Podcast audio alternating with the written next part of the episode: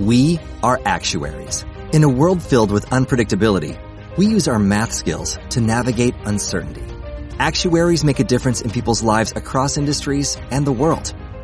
Actuaries have the freedom to work anywhere, and according to US News and World Report, we're the 25th top paying career. Make an impact as a fact seeker and a truth teller. Use your math skills for good as an actuary. The world needs you.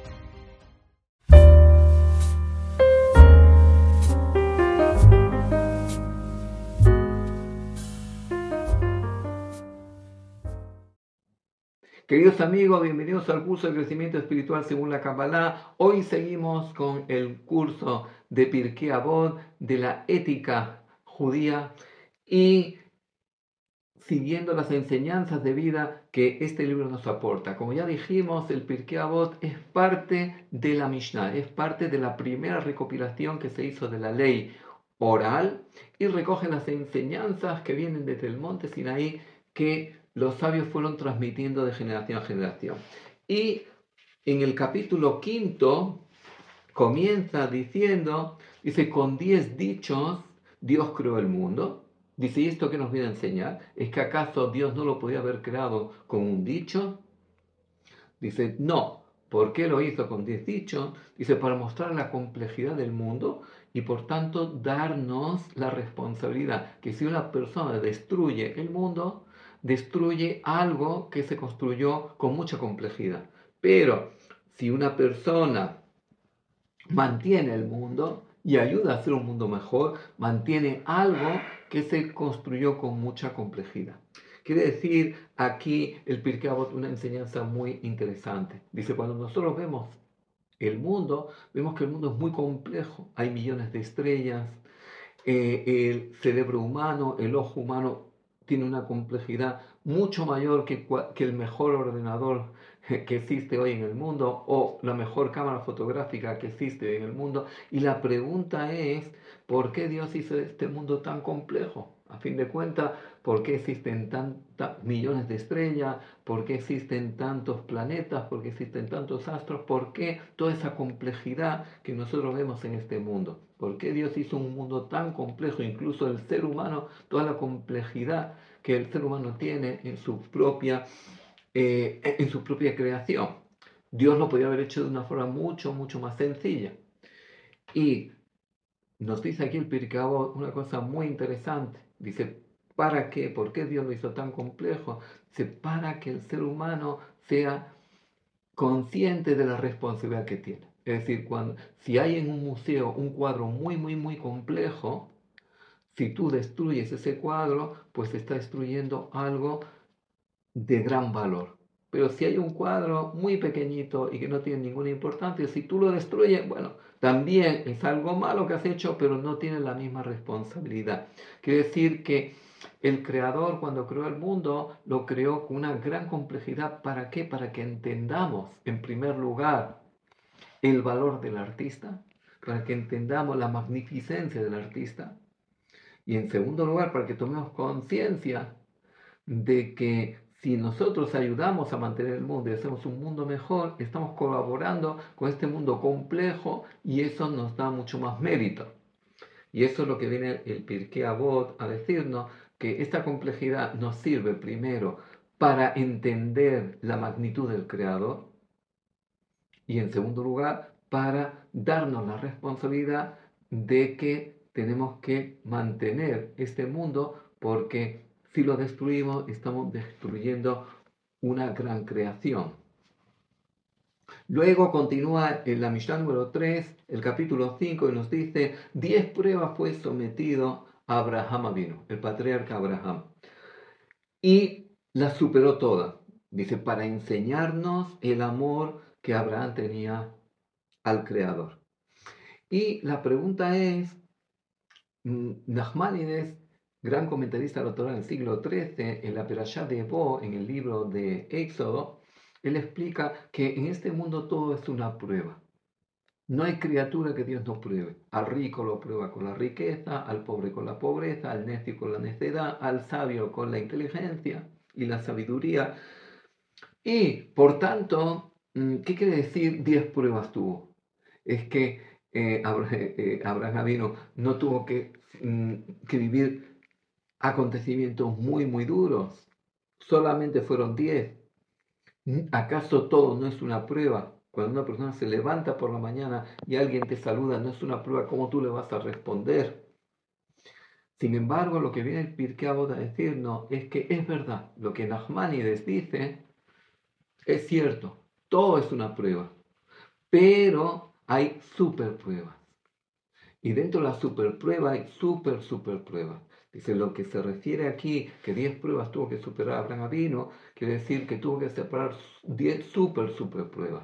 Dice, por ejemplo, cuando Dios le ordena que tiene que venir tiene que dejar todo y salir de Harán y marcharse hacia la tierra de Kenan y llega y hay hambruna y le dice que es para tu beneficio, Abraham no le podía haber dicho a Dios, dice, ¿dónde está el beneficio? Para eso me hiciste venir a traerme un sitio de hambruna. Y cuando llega a Egipto y le secuestran a la mujer, porque tiene cuero de la hambruna, pues le podía decir a Dios, para eso me trajiste, para, para que me, me secuestre a mi mujer. Quiere decir, y posteriormente, eh, cuando no puede tener hijos y su mujer le da a Agar y tiene que sacar a Agar de la casa porque Agar se burla de su mujer. Y la prueba más compleja fue la prueba del sacrificio, llevar a su hijo con 37 años a sacrificar al monte de Moria. Y por tanto, dice, todas estas pruebas, dice, ¿para qué fueron? Dice, para mostrar la grandeza espiritual de Abraham, que la superó toda, y el amor que Abraham tenía a Dios, de decir, si Dios me somete a esta prueba, es que es lo mejor para mí. Si Dios me pide un precepto determinado uno, o me da una orden determinada, es para mi beneficio. Y por tanto, Abraham no se regía por lo que me conviene o no me conviene. Generalmente el ser humano cuando alguien te dice hacer algo, pues tú dices, me conviene, lo hago, no me conviene, lo hago. Alguien te dice, mira, eh, ¿quieres invertir en este negocio? Me conviene, lo hago, no me conviene, lo hago. Sin embargo, el criterio de Abraham no era me conviene, no me conviene. El criterio de Abraham era me acerca a Dios o me aleja de Dios. Si esta acción que voy a hacer me acerca a Dios es buena. Si esta acción que voy a hacer me aleja de Dios es mala. Y por eso cuando Dios le, le, le daba una orden o le o le pedía algo, él decía, si Dios me lo dice, es que es bueno para mí. Y por tanto, el propósito, incluso que no lo entienda, pero si Dios me lo pide, tiene que ser bueno. Porque el criterio de Abraham era, si me acerca a Dios o no me acerca a Dios esta acción. Y por eso, lo que quiere decir aquí el Pirkabot, que estas 10 pruebas son como 10 super, super pruebas, pero todo el resto también son pruebas. Lo único que aquí viene a enfatizar las grandes dificultades, las grandes adversidades, esos escenarios tan complejos que Abraham tuvo que ir por ellos. Luego dice aquí el capítulo quinto, en la misión número 10, dice, el que dice lo mío es mío, lo tuyo es tuyo, dice, esto es una cualidad intermedia y hay quien dice que es la cualidad de Sodoma y Gomorra. Dice, ¿qué quiere decir? ¿Qué quiere decir? Si la persona dice lo mío es mío, lo tuyo es tuyo, aparentemente es la justicia. Yo trabajé, yo gané, es mío. Tú trabajaste, tú ganaste, es tuyo. Dice, ¿por qué es la cualidad de Sodoma? Dice, porque Sodoma y Gomorra ellos tenían una tierra rica.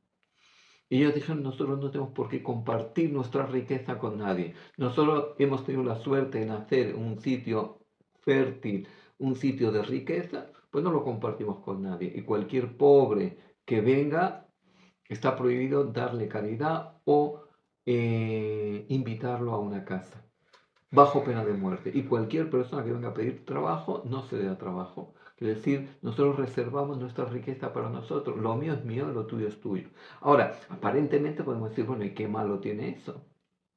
Dice, es la cualidad de Sodoma. Y que vemos que Sodoma se destruyó. ¿Y por qué se destruyó?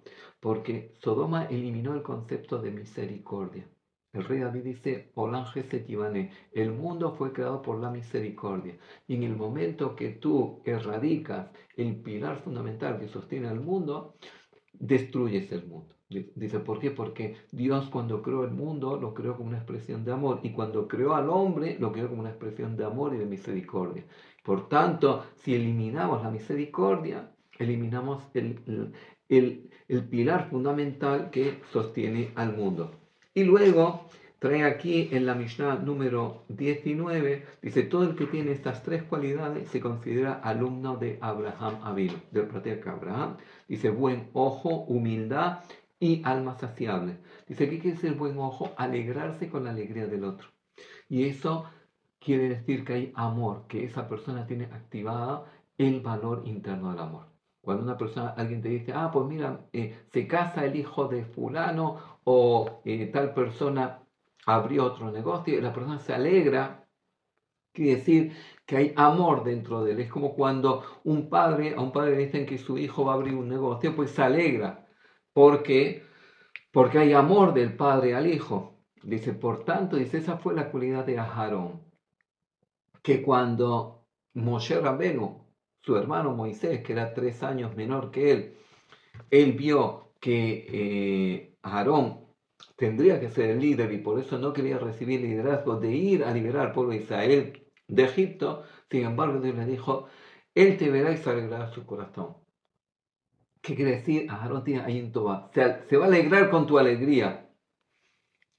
Dice, esa es la cualidad de Abraham vino, la cualidad del gesto, la cualidad de la misericordia. Dice luego Ruas de humildad. ¿Qué quiere decir humildad? La persona que sabe y reconoce que todos los talentos que él tiene son regalos del Creador. Y por tanto, si todo es un regalo del Creador, mi inteligencia, mi vida, eh, mi memoria, mi capacidad, todo es un regalo del Creador, ¿de qué me voy a enorgullecer? Y por tanto, dice, esa es la cualidad de emuná, la cualidad de fe y seguridad en Dios que Abraham tenía. Benefesh quiere decir un alma saciable. ¿Qué quiere decir alma saciable? La persona que se conforma con lo que tiene. ¿Qué quiere decir? La persona que hace el esfuerzo, dice yo ya hice el esfuerzo, ya hice mi parte. Ya el resto no depende de mí. El resultado ya no depende de mí. Es como el agricultor. El agricultor sembró, aró, cultivó, trabajó, pero ya hay factores externos que él ya no domina. Y por tanto, el resultado de la cosecha ya no depende de él. Y si eso es alma saciable, saber que el éxito del otro no quita tu éxito. ¿Por qué? Porque tu éxito depende de la bendición que el Creador te da. Tu relación no es una relación horizontal es una relación vertical. Muchas gracias por estar un día más con nosotros. Si les gustó, hagan like. Si todavía no se han suscrito a nuestra página, les invitamos a suscribirse. Y si quieren participar en nuestros talleres y cursos gratuitos, les invitamos a eh, copiar la dirección que va a aparecer a continuación de email. Muchas gracias.